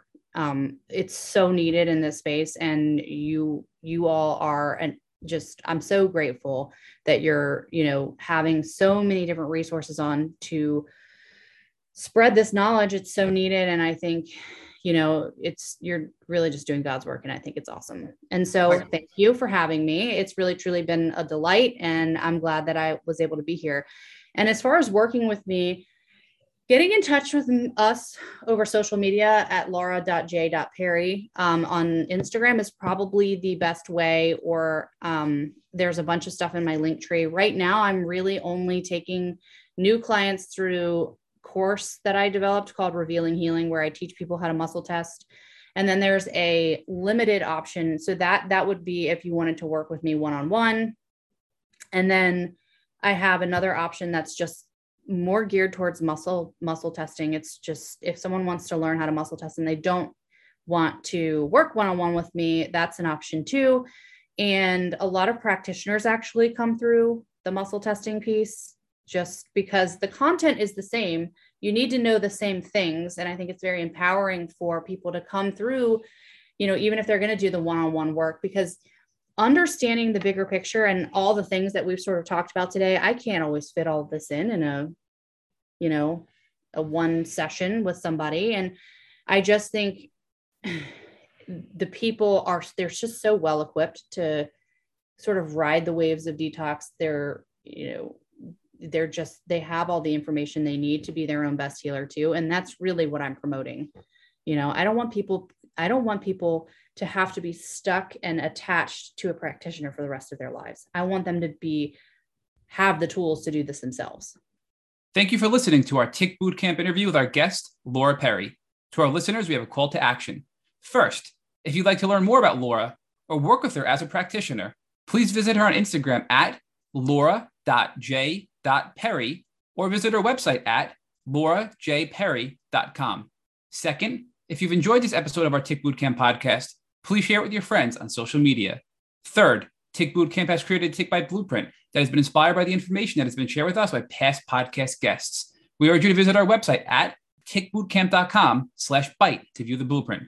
Fourth, don't forget to subscribe to this podcast on Apple Podcasts, Google Podcasts, or Spotify to get your automatic episode updates of our Tick Bootcamp podcast. Please take a minute to leave us an honest review on your podcast platform of choice. And finally, if you'd like to search our podcast library of over 250 episodes for specific keywords, subscribe to our email list, or share feedback with us, please visit our website at tickbootcamp.com.